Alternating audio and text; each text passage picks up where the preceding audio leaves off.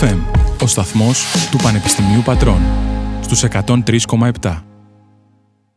Και όπως σας υποσχεθήκαμε λοιπόν στην παρέα μας έχουμε, έχουμε τον Λάκη και τον Άρη Ιωνά και αν όλα έχουν πάει καλά λογικά μας ακούνε. Καλησπέρα παιδιά. Ναι, για χαρά. Ο Λάκης δεν μπορεί τελικά, είναι ο Άρης. Ωραία, άρα θα μιλήσουμε με τον Άρη Ιωνά. Okay. Ε, γεια σα, λοιπόν, τι κάνεις; Για χαρά, καλησπέρα, καλά, μια χαρά. Καλησπέρα, καλησπέρα. Λοιπόν, ας ξεκινήσουμε κατευθείαν με τις ερωτήσεις. Ε, ε, ακούσαμε τώρα το East Beat που ήταν από το MI Vertical, αλλά εγώ θα σε πάω σε ένα άλλο άλμπουμ, στο Είμαι ένα ξενοδοχείο. Και θέλω να σε ρωτήσω, επειδή ήταν το πρώτο σας ελληνόφωνο άλμπουμ, πώς αποφάσισατε να κάνετε την αλλαγή από τους αγγλικούς στίχους και να το πάτε full στην ελληνική και παραγωγή αλλά και στιχουργία. Ναι, κοίταξε, αυτό είναι μια διαδικασία που ξεκινάει αρκετά πίσω. Δηλαδή, περίπου το 2015-2016 που έχουμε αρχίσει και γράφουμε έτσι ε, πιο έντονα ας πούμε, με ελληνικό στίχο ε, και σιγά σιγά αυτό διαμορφώθηκε να φτάσαμε να πούμε ότι έχουμε κάποια τραγούδια, έχουμε κάποιο υλικό ε, γιατί όχι να το ξέρεις, να ξεκινήσουμε να κάνουμε και ένα ελληνόφωνο άλμπουμ. Οπότε περίπου πριν το, το άλμπουμ βγήκε το 19 αν δεν θυμάμαι καλά τώρα οπότε γύρω από το 2015 περίπου πειραματιζόμασταν με τον ελληνικό στίχο αρκετά και όλες αυτές οι επιρροές που έχουμε από ας το πούμε ελληνική μουσική ε, οπότε κάπως έτσι βγήκε. Μάλιστα, μάλιστα. Ωραία. Πολύ ωραία. Ε, κυκλοφόρησε νομίζω το 20. Το 20, ναι. Το 20. Και με τον COVID τα έχουμε χάσει λίγο. ναι, ναι, λογικά, λογικά. Είναι προ-COVID και μετά COVID εποχή. Οπότε, οπότε να κάνουμε με την, την ερώτηση κλεισέ που ανυπομονώ πότε θα σταματήσει να γίνεται συνεντεύξη γενικά. Την κάνουμε και σε όλους, σε όποιον έρχεται. ναι, ότι άρα εφόσον βγήκε με καραντίνα και αυτά, υπήρχε πώς επηρέασε όλη αυτή η κατάσταση στη δημιουργία τη δικιά σας; Ε, φαντάσου οι ηχογραφίε είχαν γίνει τώρα που το θυμάμαι ακριβώς λίγο πριν τη ξεκινήσει η καραντίνα. Δηλαδή ήταν, γι' αυτό ήταν το 19, νομίζω το Οκτώβριο 19. Οπότε ουσιαστικά βγήκε το 20 που δεν είχαμε την επιλογή τότε να, να κάνουμε περιοδία ή να ταξιδέψουμε με το άλμπουμ. Και γι' αυτό το λόγο το κάνουμε τώρα δηλαδή μετά από τόσο καιρό. Ε, Οπότε είναι ένα άλμπουμ το οποίο έχει γίνει πριν, δηλαδή δεν ήταν εξής μες στη διαδικασία ας πούμε, της, ε, από το, τη διετία που ήμασταν κλεισμένοι στο σπίτι και όλα αυτά. Προκύψαν διάφορα άλλα artworks από εμάς, δηλαδή γιατί κάνουμε και μουσική, τη μουσική δηλαδή και σινεμά και καστικά.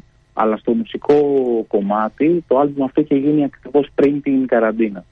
Ε, επηρέασε περισσότερο το γεγονός αυτό ότι δεν καταφέραμε να, δεν μπορούσαμε να επικοινωνήσουμε με το άλμπουμ αυτό. Δηλαδή δεν μπορούσαμε να ταξιδέψουμε, κυρίως αυτό δηλαδή της Ελλάδα το εξωτερικό, που συνήθως ε, γινόταν μετά από κάθε άλμπουμ. Οπότε τώρα ας πούμε κάπως ήρθε η ώρα του. Ναι. Και να, να, το ξαναπούμε λοιπόν ότι και η συνέντευξη γίνεται για το αυριανό live που ε, έχετε στην, ε, στη Δεξαμενή ε, ναι. με opening act την ε, πατρινή μας Πιέλ Φλουίντα. Ε, η, η μεταστροφή των ελληνόφωνων στίχων νιώθω πως καλός ή κακός, εφόσον είμαστε στην Ελλάδα, κάπως μπορείς έτσι και λίγο πιο εύκολα να ταυτιστείς με, με, αυτά που, με, με αυτά που ακούς. Και αυτό που μου έχει κάνει και εμένα εντύπωση σε ένα κομμάτι που το άκουγα και τις προάλλες είναι το κομμάτι το άντρα-γυναίκα που, αν, αν θυμάμαι καλά, ε, το έχετε ναι, γράψει ναι. για τον Ζάκ Κωστόπουλο. Οπότε, πώς είχατε κάτι στο μυαλό σας με το συγκεκριμένο κομμάτι, βγήκε φυσικά, θέλετε να περάσετε κάποιο μήνυμα. Κοίταξε, ήταν μια αφορμή, ο Ζάκ εννοείται και όλος ο κόσμος ήταν που τέλος πάντων όλη η κοινότητα γύρω από τον άνθρωπο αυτό, αλλά ουσιαστικά πρέπει να είναι γύρω από όλους αυτούς τους ανθρώπους. Απλά ήταν αφορμή, μια δυσάρεστη τέλος πάντων αφορμή για να συμβεί. Ε, οπότε είναι ένα τραγούδι ουσιαστικά που αφορά όλους. Δηλαδή δεν είναι μόνο για, απλά για τον Ζάκ, απλά ήταν αφορμή, ξέρεις, αυτό το παιδί ας πούμε, που βρέθηκε εκεί την άτυχη στιγμή. Κάποιοι ας πούμε, έτσι, άνθρωποι, τουλάχιστον ρατσιστές θα τους πούμε, ε, που φέρθηκαν με αυτόν τον τρόπο. Οπότε νομίζω ότι είναι ένα τραγούδι που σχεδόν αφορά όλα τα παιδιά και όλους, είτε είναι γυναίκα είτε είναι άντρας. Αυτό το νόημα έχει, δεν έχει καμία σημασία, ό,τι θέλει ο καθένας είναι. Μάλιστα. Θεωρώ ότι βασικά ότι αυτό το γεγονός έχει, έχει εμπνεύσει πάρα πολλούς μουσικούς γιατί έχουμε και άλλα συγκροτήματα που έχουν γράψει αντίστοιχα τραγούδια και μας χοροποιεί πάρα πολύ που χρησιμοποιούν το βήμα τους για να μιλήσουν για τέτοια σοβαρά θέματα μέσω των τραγουδιών. Τώρα θα σα πω σε κάτι λίγο πιο ε, όχι τόσο σοβαρό, αλλά για τα ρομαντικά τραγούδια που έχετε στο δίσκο σας, για το Παγκράτη Βράδυ, αλλά και το τι σκέφτεσαι, που όπως μας έχετε πει και εσείς έχουν μια, ένα παγκρατιώτικο συνέστημα και τα έχετε γράψει εμπνεσμένοι από τη βεράντα σας στο Παγκράτη και κάποια ανάλογα σκηνικά που έχουν συμβεί. Και Ναι, είναι ουσιαστικά μέρος της γειτονιάς μας και τα τραγούδια δηλαδή ουσιαστικά που ζούμε τα τελευταία 15 χρόνια τώρα στο, σε αυτή την περιοχή. Ε, μάλιστα και τα τραγούδια είναι και στο soundtrack της επόμενης της καινούργιας μας ταινίας που έχουμε ετοιμάσει που θα ε, δείξουμε το 23. Ε, και έχει να κάνει εντάξει, με κυρίως προσωπικά βιώματα, με πράγματα τα οποία ζούμε οι ίδιοι, τα πράγματα τα οποία βλέπουμε γύρω μας και έχει όλο αυτό. Και ουσιαστικά έχει να κάνει κατά πολύ, δηλαδή η περισσότερη έχει να κάνει με τις σχέσεις μας. Δηλαδή, ξέρεις, mm-hmm. με τους διπλανούς μας, με ε, τους συντρόφους μας, ε, με αυτό το κομμάτι. Είτε είναι, έχει ε, κάποιο αισιόδοξο ή απεσιόδοξο τέλος πάντων ναι, ναι. ε, μήνυμα. Πάντως, σχετικά με το Παγκράτη Βράδυ, μια προσωπική άποψη και νομίζω κάθε παραγωγός θα απευθύνεται να συμφωνήσει. Ε, γενικά, πολλοί από εμάς, ας πούμε, καμιά φορά παίζουμε κάποια DJ set σε κάποια μαγαζιά και νιώθω πως δεν υπάρχει σχεδόν κανένα βράδυ που λίγο πιο αργά, κατά τη μία-δύο, ας πούμε, να μην παίξει το Παγκράτη Βράδυ. Νιώθω ότι είναι must για κάθε παραγωγό του FM που Χαίρομαι πολύ γι' αυτό. ναι, ναι. Είναι, χαίρομαι που τα ακούω και εμάς μας αρέσει πολύ και γενικά ε, ε, λοιπόν, να, να συνεχίσουμε τις ερωτήσεις τώρα. Εγώ θέλω να σε πάω σε ε, κάτι τελείως ε, πολύ και περίεργο που είδα στο live τώρα πρόσφατα. Είδα σε μια, μια συλλογή ε, φωτογραφιών στο blog του Σπύρου Στάβερη που δημοσιεύτηκε τον Δεκέμβριο που ήταν από μια συναυλία σας που κάνετε σε ένα χωριό στην Εργολίδα και είχε και τίτλο «Η γη των Κάλλας του 2012». Εσείς έχετε κάποια σχέση από ό,τι καταλαβαίνω με την Εργολίδα και θέλω να ρωτήσω ποιο ε, ποια είναι η ανάγκη σας να συνδεθείτε με κάποιες ρίζες που έχετε από την Αργολίδα και να ε, ενισχύσετε τον τόπο μουσικά και καλλιτεχνικά; Ναι, είναι το συγκεκριμένες φωτογραφίες είναι από ένα φεστιβάλ που είχαμε κάνει εκεί το 2012. Είναι στην περιοχή, το χωριό είναι, λέγεται Θερμισία, είναι κοντά στην Ερμιόνη, ε, απέναντι από την Ήδρα τέλος πάντων, ε, που είναι το πατρικό της μητέρας μας. Εκεί είχε μεγαλώσει η μητέρας μας. Ε, και ουσιαστικά ξεκινάει όλη, η όλη ιστορία από τα παιδικά βιώματα που εμείς στη Θηρίκια πηγαίναμε το καλοκαίρι και παίζαμε σε αυτό το κτήμα τέλος πάντων εκεί που όπως τα είδες στι φωτογραφιε Ε, και κάποια στιγμή είπαμε ότι κάτι πρέπει να γίνει. Εντάξει, ειδικά εμείς κάνουμε διάφορα events. Είχαμε κάνει στην Αθήνα, είχαμε κάνει το Velvet Basket, το tour που ταξιδεύαμε σε όλη την Ελλάδα. Ε, και νιώσαμε ότι έπρεπε να συμβεί κάτι εκεί, γιατί ήταν πολύ ωραία τα, υπήρχαν δηλαδή κάποιες βάσεις που νιώθαμε ότι θα μπορούσε να συμβεί κάτι πολύ ωραίο. Ε, και αυτό που κάνουμε είναι ουσιαστικά κατά κάποιο τρόπο πάλι το να καλούμε κόσμους, φίλους, συνεργάτες, μουσικούς, ε, δικαστικού, ε, DJs, ε, από όλο το φάσμα των τεχνών, ε, να πάρουν μέρος σε ένα πράγμα, σε ένα τύπου. Εντάξει, με ενοχλεί η λέξη κοινόβιο, αλλά είναι μια ναι, ναι. κοινότητα που μαζεύεται και κάνει ε, ένα πάρα πολύ ωραίο happening το οποίο ουσιαστικά είναι για, για ένα βράδυ. Δηλαδή και το 2012 έγινε και το 2013 και έγινε και πέρσι δηλαδή το καλοκαίρι. Είναι πάντα για ένα βράδυ. Δηλαδή συγκεντρωνόμαστε εκεί, δίνουμε κάποιες μικρές σκηνές τελείως DIY κάτω από ελιές ή κάτω από πορτοκαλιές. Ο καθένας επιλέγει το μέρος του και γίνεται τα live. Mm-hmm. Υπάρχει και μια εικαστική έκθεση μέσα σε μια αποθήκη που ήταν πρώην μαντρία, το πούμε έτσι. Ε, και κάπως έτσι είναι αυτό που είδες λίγο πολύ στι φωτογραφίε. Η, η ανάγκη είναι αυτή ότι ξέρεις, ξεκινάς από εκεί ουσιαστικά παίζαμε εκεί, ίσως κάναμε το παιδικό πρώτο performance που ξέρεις. Ναι, αναβιώνονται και αυτές οι... τον Λάκη δηλαδή τον αδερφό. Ναι, ναι. Αναβι... Αναβιώνονται και αυτές οι ε, αναμνήσεις των παιδικών χρόνων και Ακριβώς, ναι, οξύνεται και η δημιουργία κάπως έτσι. Ε, να σε ρωτήσω και κάτι άλλο, επειδή ε, άλλη μια φορά το διάβασα στη Life και αυτό, ότι ε, το «Είμαι ένα ξενοδοχείο» ηχογραφήθηκε σε μια παλιά αποθήκη μέσα σε ένα αγρόκτημα. Στο ίδιο χώρο Στον είναι. ίδιο χώρο, στη Θερμισία. Ναι, ναι, στο ίδιο χώρο αυτό, την αποθήκη που που γίνονται τα εικαστικά που είπα πριν, είναι, γίνει και χρησιμοποιείται και σαν στούντιο ηχογράφηση. Δηλαδή πήγαμε εξοπλισμό από Αθήνα Μάλιστα. Και καθίσαμε 10 μέρες και ηχογραφήσαμε όλο το άλμπουμ εκεί. Αυτό γενικά θυμίζει λίγο παλιές εποχές τύπου 70 που μια μπάντα ναι, πήγαινε έξω σε κάτι κάστρα που πηγαίνανε και γράφανε και τα άλμπουμ. Black Sabbath. Είναι ωραίο. Αν, αν έχεις τη δυνατότητα αυτή είναι πολύ ωραίο γιατί ουσιαστικά και η μπάντα έτσι, δεν είναι πιο πολύ. Ε, μακάρι δηλαδή όποιο μπορεί να το κάνει είναι πολύ, Πάντως, πολύ ωραίο. Σε εμπνέει και το σκηνικό όταν έχεις ένα τόσο όμορφο ξέρω, σίγουρα, περιβάλλον. Σίγουρα. Βέβαια, να σου πω, θα προτιμούσα την αλήθεια να πηγαίναμε να γράφουμε, ουσιαστικά να, όχι να ηχογραφούσαμε, να γράφαμε και τα τραγούδια. Γιατί ουσιαστικά με τις ηχογραφίε έχεις και μια πίεση. Ξέρεις ότι πρέπει mm. να βγει υλικό. Ναι, ναι. Οπότε υπήρχε και αυτό, ήταν μια. Ε, πρέπει να μπει στο κλίμα, δηλαδή πέρα από την τάξη, ωραία πίστη, ωραία εκεί που είσαι έξω όλη μέρα ασχολείσαι με αυτό. Αλλά απ' την άλλη ήταν πολύ πιεστικό γιατί στο τέλος έπρεπε να πει με ένα υλικό. Ενώ αν πας, ας πούμε, προ αυτό που να, απλά, να πας να εμπνευστείς και να συνθέσεις, μάλλον να το πω έτσι, είναι νομίζω δηλαδή αν θα ξαναπήγαινα, θα ξαναπήγαινα για αυτόν τον λόγο. Περισσότερο και όχι να ηχογραφήσω. Ναι. Αυτό. Μια, μια ερώτηση τώρα, που μου ήρθε τώρα έτσι, σχετικά με τις ηχογραφήσεις και αυτά, επειδή είστε και ένα παλιό ας πούμε, συγκρότημα, δηλαδή έχετε πολλά χρόνια στο χώρο. Ε, νιώθω ότι γενικότερα πλέον έτσι που είναι και η μουσική βιομηχανία στην Ελλάδα και γενικότερα στον κόσμο, το να γράψει ένα άλμπουμ ενώ παλιά ήταν θέμα ότι θα μπω σε ένα στούντιο ένα-δύο μήνες πάει τελείωσε. Πλέον το να βγει ένα άλμπουμ είναι, μπορεί να θες και ένα-δύο χρόνια. Δηλαδή έχει αλλάξει, νιώθω ριζικά αυτό. Α, εσύ πώς το βλέπετε αυτό; Κοίταξε, εν, εννοείς από την πλευρά ότι το να, ε, σε σχέση με την παραγωγή του βινιλίου, ας πούμε, ε, αυτό, αυτό ότι παίρνει χρόνο περισσότερο. Γιατί οι ηχογραφήσεις, έχω την εντύπωση ότι γίνονται τώρα πολύ πιο σύντομο. Δηλαδή το κομμάτι, ας πούμε, το, του, σε ένα στούντιο, ε, τουλάχιστον από όσο ξέρω από τη δική μας, ας το πούμε έτσι, σε έκτα δεξιά-αριστερά, ε, ίσως είναι πιο και υπάρχουν και τέτοια DIY studio, ο καθένας έχει ένα studio σπίτι του, κατάλαβες τι εννοώ. Δηλαδή δεν είναι αυτό που ξέρεις ότι έπρεπε. Παλιά υπήρχαν, ξέρω εγώ, δύο-τρία studio σε όλη την Αθήνα π.χ. πολύ πιο παλιά και έπρεπε να πάνε όλοι να περάσουν από εκεί να γράψουν.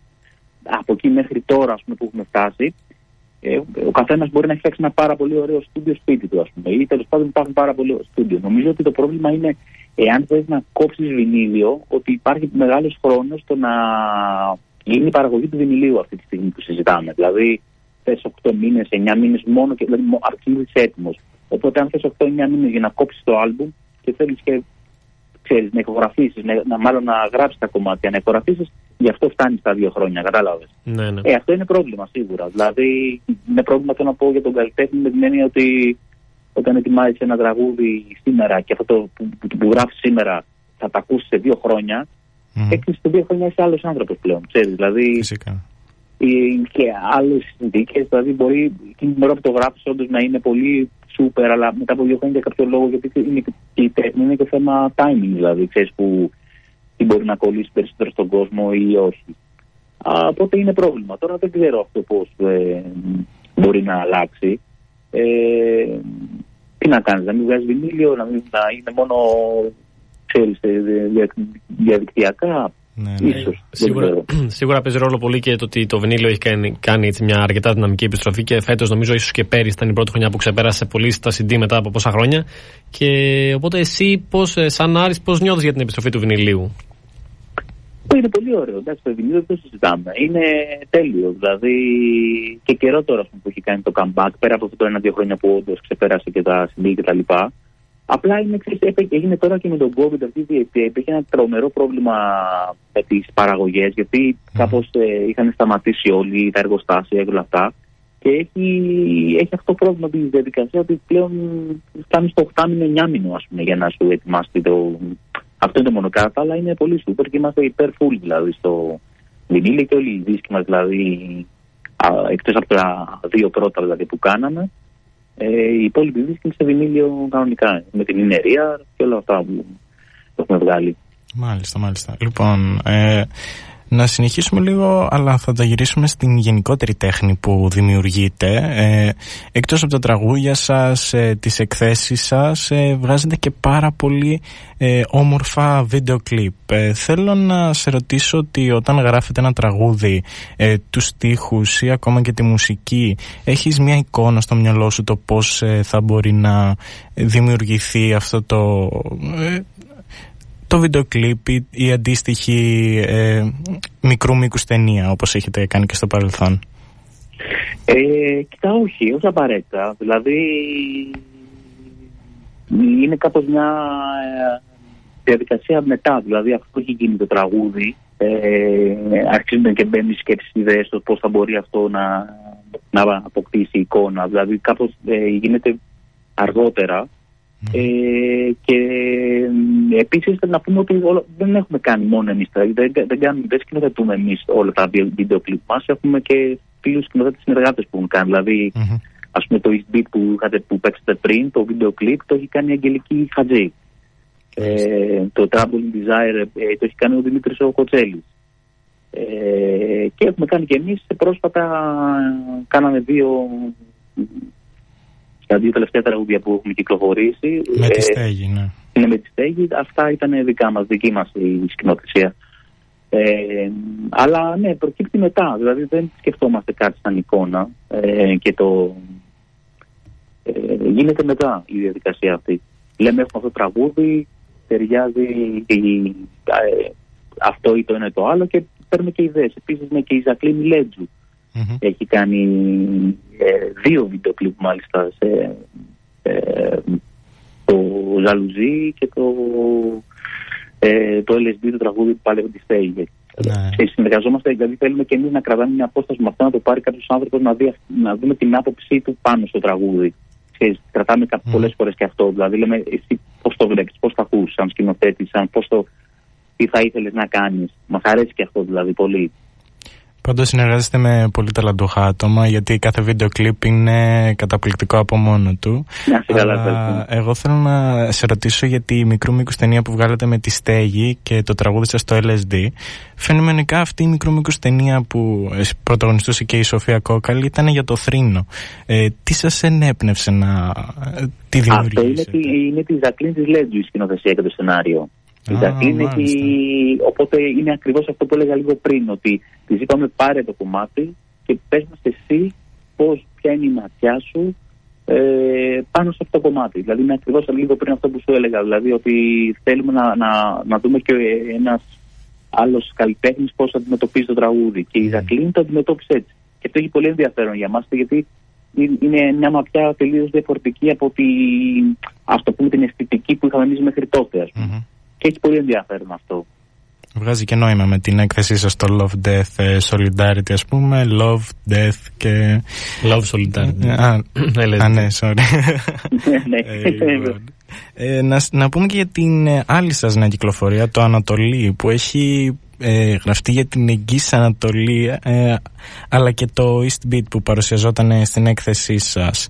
Ε, Μπορείς να μας πεις λίγα πράγματα για το πώς εμπνευστήκατε να γράψετε αυτό το τραγούδι; Ε, η Ανατολή έχει ουσιαστικά και στη βάση γενικότερα έχουμε όλη την ε, ε, οι, οι παππούδες μας τέλος πάντων που έρχονται από μικρά Ασία mm-hmm. ε, δηλαδή από Σμύρνη και όλη η ιστορία ξεκινάει από εκεί ας πούμε έτσι της οικογένειας ε, οπότε ξέρεις έχουμε όλα αυτά τα βιώματα της, της προσφυγιάς του, ε, το πώς αυτοί οι άνθρωποι θα έρθει εκείνης την εποχής στην Ελλάδα μετά πώς ε, μεγαλώσαμε βήμα-βήμα, τι mm-hmm. είχε γίνει, τι είχε συμβεί. Όλη αυτή η νοσταλγία που υπάρχει ξέρεις, για το. Για τις, ε, για τις ρίζες, ναι, ναι. ναι. για τις ρίζες και όλα αυτά. Και σίγουρα αυτό παίζει πάρα πολύ σημαντικό ρόλο. Και γενικότερα είχαμε δουλέψει όλο αυτό μετά και από. Ε, με το Λάκη, με το. Με, έχοντας ε, ξεκινήσει και γεννηθεί τέλος πάντων στη Γεσαριανή ε, που είναι μια περιοχη που τέλος πάντων έχει πολύ από εκεί. Ό, ναι, όλα αυτά ας πούμε παίζουν πολύ καθοριστικό ρόλο. Ιστορίες που ακούμε και από πατέρα και από ε, παππούδες πιο παλιά τέλος πάντων. Ε, και, έχει ένα, και ειδικά το Ανατολή έχει και ένα ας το πούμε ένα ερωτικό κλείσιμο ματιού ας πούμε mm-hmm. με την έννοια της Ανατολής. Ναι, ναι. ναι. Ωραία. Ε, Βλέποντας πάλι το Ανατολή, μπορούμε να περιμένουμε έναν καινούριο ελληνόφωνο δίσκο από εσάς. Αυτό που ετοιμάζουμε τώρα και θα μπούμε να το ηχογραφήσουμε αμέσως μετά το tour που κάνουμε, ε, έχει και ελληνικά και αγγλικά. Μάλιστα. Τώρα, πιθανόν, το πιο πιθανό σενάριο είναι να υπάρχουν, ναι, δηλαδή πώς βγάλαμε τώρα το LSD και το Ανατολή, θα είναι μια συνέχεια αυτών των δύο τραγουδιών, δηλαδή το επόμενο άλμπουμ. OK, okay, πολύ ωραία. Αυτό. Ε, Να ρωτήσω εγώ, μιας και το αναφέραμε έτσι και εντάξει, θα το πιάναμε σίγουρα, αλλά αφού το είπαμε τώρα, ας το πούμε τώρα. Ε, να μιλήσουμε για την έκθεση που κάνατε τώρα που είχε, έτρεχε περίπου ένα μήνα, πόσο ήταν στην ναι. Στέγη, την έκθεση LSD, mm-hmm. δηλαδή Solidarity Death. Ε, εγώ προσωπικά πήγα, είχα πάει μια από τις τελευταίες μέρες, νομίζω 29 Δεκεμβρίου, 30, ε, στη Στέγη και θα ήθελα να μου πεις, ρε παιδί μου, το concept λίγο πίσω από όλο αυτό. Επειδή φαίνεται, δηλαδή εκεί κατάλαβα, επειδή δεν το είχα τόσο πολύ στο μυαλό μου, ότι οι Callas ασχολούνται όχι μόνο με τη μουσική αλλά με πραγματικά ε, ό,τι έχει να κάνει με τέχνη. Οπότε πες μας λίγο. Ναι. Ε, κοίταξε, ναι, εμείς, ε, ε, εγώ δηλαδή ο αδερφός μου ο Λάκης που δουλεύουμε μαζί ρε παιδί μου, αυτό ουσιαστικά ήταν μια, ένα αποτέλεσμα που είδες ουσιαστικά που κάναμε ας το πούμε έτσι 20 χρόνων δουλειά. Δηλαδή ουσιαστικά εισαγωγικά γιορτάζαμε 20 ε, χρόνια που ε, δουλεύουμε μαζί και κάνουμε εικαστικά, κάνουμε μουσική, κάνουμε όλα αυτά. Οπότε κατά κάποιο τρόπο ήταν και ένα 20 χρόνια κάλα πούμε, που λέγαμε.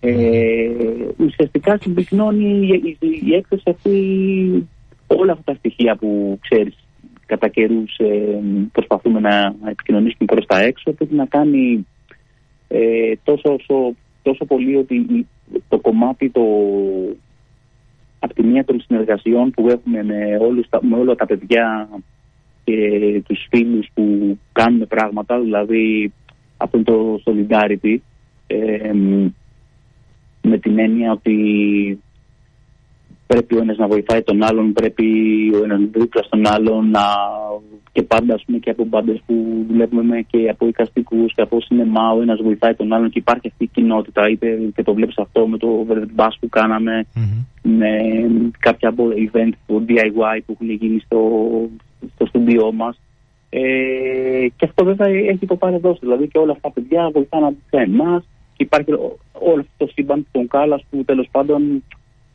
και δεν μπορούμε να πούμε απόλυτα ότι είναι ένα συγκρότημα. Είναι, ξέρεις, αυτό δηλαδή το, το ορίζουμε σαν ένα πιο γενικό, σαν καλλιτεχνική ομάδα, ας το πούμε έτσι.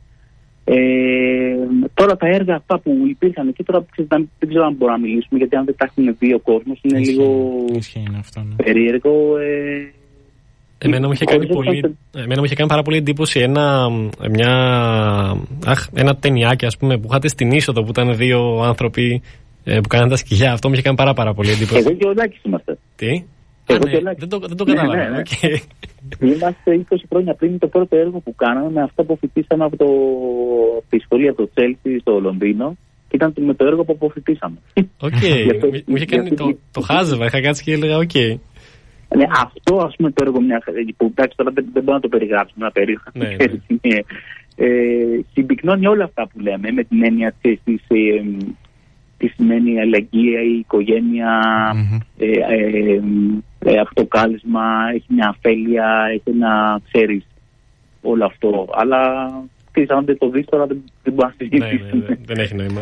ναι, ναι, ναι. Ε... Λέγεται Beware, Beware of the Dogs αυτό και ήταν εμπνευσμένο όταν ξέρεις, το βλέπαμε συνεχώς στο Λονδίνο σε κάθε πόρτα, ξέρεις, υπάρχει ένα τέτοιο στα σπίτια του Λονδίνου, λίγο ρεβεντό και πηγαίνοντας στη σχολή, βλέπαμε συνεχώς αυτό το πράγμα.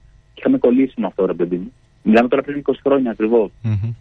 Ε, και εξού και ο τίτλος από εκεί, αλλά είναι πολύ σημαντικό. Δηλαδή τώρα που το αναφέρεις, το χρησιμοποιούμε ακόμα μέχρι σήμερα σαν έργο. Okay. Ε, στην έκθεσή σας είχατε επίσης και ένα άλλο αντίστοιχο γκρουπάκι που τις ονομάσατε Καλασέτς και νιώ, νιώθω βασικά ότι είχατε την ανάγκη να προβάλλετε και τη γυναικεία φύση και τη γυναικεία δύναμη που βοήθησε στην, ε, ε στη δημιουργία αυτή της έκθεσης. Εσείς για ποιο λόγο πιστεύετε ότι Βασικά για ποιο λόγο ε, δημιουργήσατε αυτό το γκρουπάκι χορού, τέχνης και αλληλεγγύης, να το πω και έτσι; Ναι, αυτό πάλι επίσης είναι ένα αποτέλεσμα. Δηλαδή αυτό που ουσιαστικά δείξαμε στη στέγη είναι ένα αποτέλεσμα πολλών ετών. Δηλαδή η Καλαθέτ σαν ε, ακριβώς αυτό σαν ένα ας το πούμε έτσι γκρουπ ξεκινάει από το 2007 φανταστείτε. Δηλαδή από το 2007 δείχνουμε πράγματα έτσι πάλι με, γυναίκ, με κοπέλες ε, είτε αυτό είναι ρούχα είτε τραγουδάνε στα τραγούδια μας είτε ε, γίνεται μια μικρή παράσταση Ε, και φτάνοντας τέλος πάντων σε, αυτό σε αυτή την παράσταση, σε αυτή την χωριστική παράσταση που είχαμε στη Στέγη. Ε, Επίσης, αυτό που μας ενδιαφέρει πάρα πολύ από τότε είναι αυτή όντως το power για μας που έχουν πάρα πολύ οι γυναίκες, οι κοπέλες. Η ενδυνάμωση. Ε, ε, ναι, και η, αυτή η δυναμική κυρίως μιλώντας τότε εκείνη την εποχή, το 2007-2008 που ξεκινάμε, ήταν λίγο πιο πίσω τα πράγματα και στην Αθήνα και ειδικά στην Ελλάδα, που έβλεπες ότι υπήρχε αυτή η δυναμική από, από πολλά κορίτσια, ας πούμε, πολλές κοπέλες, το οποίο δεν έβγαινε καθόλου προς τα έξω, προς τα πάνω. Δηλαδή πάντα υπήρχε. Εντάξει, ότι είναι μέχρι εκεί, ξέρεις όλο αυτό. Και αυτό ήταν. Μας έκανε ρε παιδί μου, ξέρεις, να, το, να προσπαθούμε να το βγάλουμε συνεχώς μπροστά. Μάλιστα το 2012 είχαμε κάνει ένα φανζίν, ένα περιοδικό, το LAST, mm-hmm. το, το 2012, στο οποίο γράφουν μόνο γυναίκες. Ε, και βγήκε, κυκλοφόρησε δύο χρόνια, λέγεται LAST, και παρουσιάζει εκεί πέρα τέλος πάντων μια έτσι, δυναμική ε, με ένα ε, ιδιαίτερα ας πούμε τρόπο. Ε, οπότε μας ενδιαφέρει, μας ενδιαφέρει και μας ενδιαφέρει πάρα πολύ όλο αυτό. Ε, ακόμα μάλιστα τώρα και σε μια ηλικία που οι κοπέλες ας πούμε, γιατί πάνω κάτω πολλές από τις κοπέλες πρέπει να συνεχίζουν και είναι από τότε μαζί μας ή τέλος πάντων κάποιες είναι καινούργιες αλλά έχει το ενδιαφέρον ότι και σε μια ηλικία μεγαλύτερη που είναι τώρα ας πούμε ε, το πόσο σημαντικό είναι να αισθάνονται ωραία, δυναμικές και να συνεχίζουν να κάνουν αυτό που κάνουν. Οπότε όλο αυτό για μας είναι πολύ πολύ σημαντικό. Και μπράβο σας που στηρίζετε τόσο έμπρακτα ε, το γυναικείο φύλλο, ακόμα και σαν δύο άντρες. Ε, Θέλω να σε ρωτήσω τώρα πάλι για τις καλασέτς επειδή μου έκανε εντύπωση τα ενδύματα που φοράγανε τόσο και στην έκθεση αλλά και στο βίντεο κλιπ ε, του Ανατολή. Ε, διάβασα κάπου ότι είναι εμπνευσμένα από τα σαρακατσάνικα ενδύματα, το φύλλο της Υπήρου και της Πίνδου. Ε, εσείς έχετε κάποια σχέση με αυτό ή ήταν πάλι μια επιλογή ενός art director ή ενός ε, ε συνεργάτη σας; Όχι, όχι. Καταρχήν τα οι κάπες εμείς τα λέμε αυτά, τα φτιάξαμε καθαρά ουσιαστικά η αναφορά είναι περισσότερο, ξέρεις, ε, έχει να κάνει αυτό τη σπίτι που λέμε, είναι, εμείς το λέγαμε, ε, το ένα κομμάτι του είναι αυτό του βοσκού, mm-hmm. χλαμίδα πάντων και το άλλο δίσκο, δηλαδή χλαμίδα δίσκο το λέγαμε.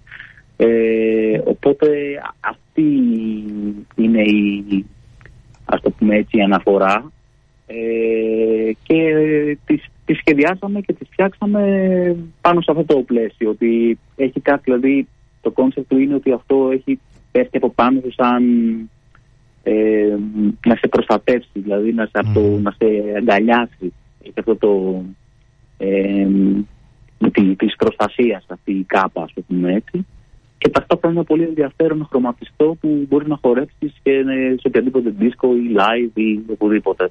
Έχει αυτό το ίδιο χαρακτηριστικά, ας το πούμε έτσι. Κάπως έτσι το, το εμπνευστήκαμε και το φτιάξαμε.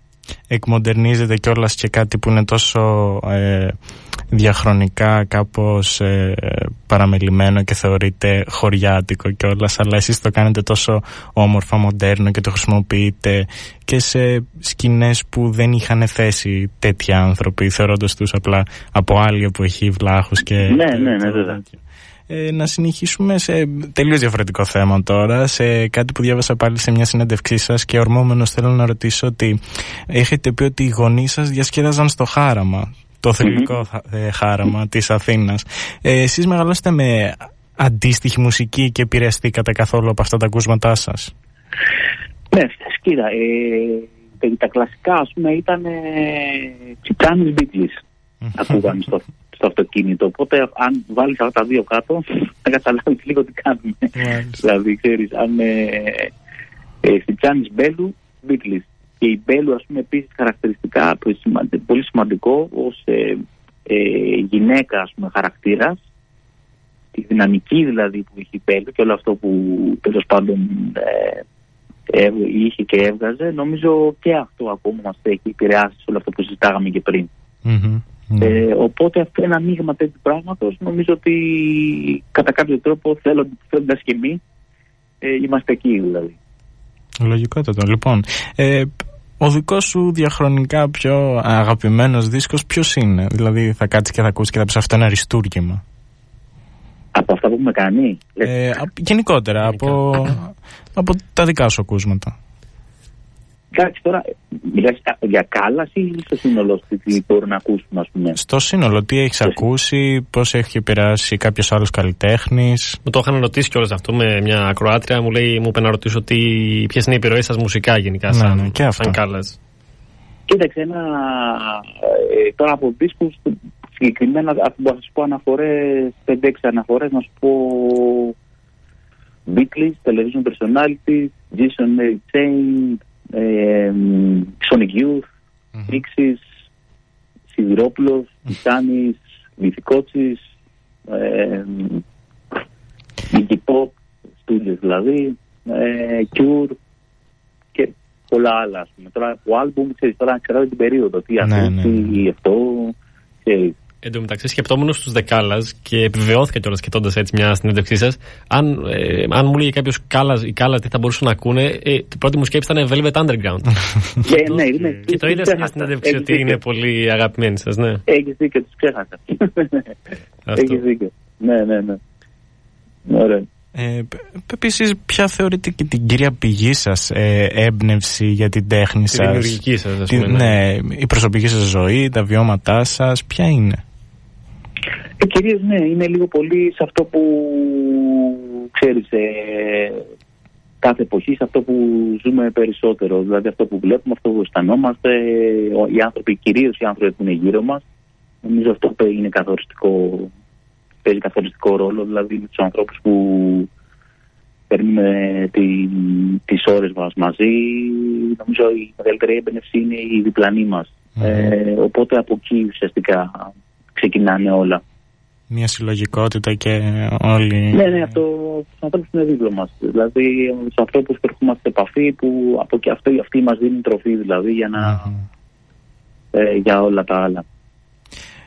Κλείνουμε σιγά σιγά να σε, να σε ρωτήσω για κάτι τελευταίο τώρα ότι το 22 κάνετε το Velvet Gardens Festival στην αργολιδα πάλι μπορούμε να περιμένουμε το 23 άλλο ένα Velvet Gardens Festival; Ε, ναι, είναι στόχος. Τώρα θα δούμε. Ξέρεις, κάτι, θα κάνουμε κάτι, θα κάνουμε σίγουρα. Είτε θα είναι αυτό το Velvet Garden εκεί, ή θα, ή θα είναι στο, πάνω στο κτήμα που λέγαμε πριν, λίγο πριν, ε, ή θα είναι και τα δύο μαζί. Κάτι θα κάνουμε όμως εκεί στην περιοχή, πάλι σίγουρα. Τώρα θα δούμε πώς θα το έχουμε, υπό τι χρόνους θα έχουμε και αυτό. Αλλά ναι, σίγουρα θα γίνει κάτι. Ε, OK, okay, τέλεια. Ε, ε, θες εσύ κάτι να μας πεις σε κάτι που ξεχάσαμε να σε ρωτήσουμε, κάτι που να θες να, Α, να μας πεις σχετικά. Ε, όχι, απλά χαιρόμαστε πάρα πολύ που ερχόμαστε πάλι. Έχουμε πολύ καιρό να έρθουμε, Πάτρα. Και ερχόμαστε με μεγάλη χαρά αύριο.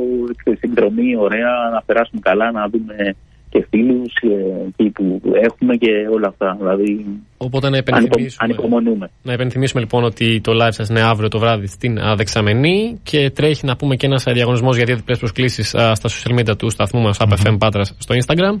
Ε, και να κλείσουμε. Με, θέλω, θα ήθελα να μας δώσεις ένα μήνυμα, ρε παιδί μου, ρε, Άρη, γιατί η καιρή γενικά είναι λίγο δύσκολη. Οπότε, εσύ τι έχεις να πεις, εσύ προσωπικά, ή σαν κάλας, αν έχετε, α, αν συγκλίνετε κάπου όλοι μαζί; Ε, κοίτα, όσον αφορά. Εντάξει, η καιρή σίγουρα είναι δύσκολη, πάντα θα είναι και θα δυσκολεύσουν περισσότερο. Από εκεί και ύστερα νομίζω ότι όλοι κάπως με έναν τρόπο, όλοι οι άνθρωποι που βρισκόμαστε και κάνουμε πράγματα και δημιουργούμε και είτε με τον ένα ή τον άλλο τρόπο, νομίζω χρειάζεται μια συσπήρωση και μια αλληλεγγύη, mm-hmm. έτσι ώστε να μην μένει κανείς μόνος του.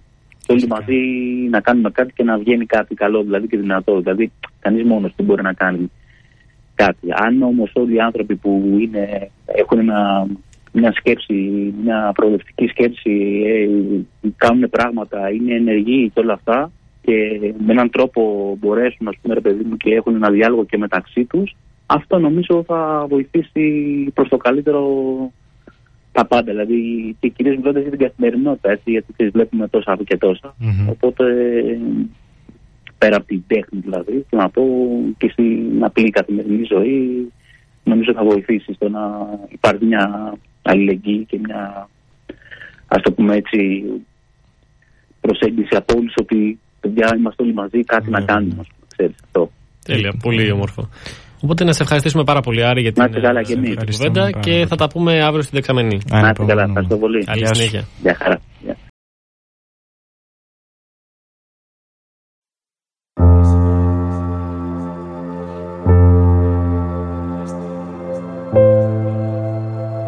Το Πανεπιστήμιο στο ραδιόφωνο σου.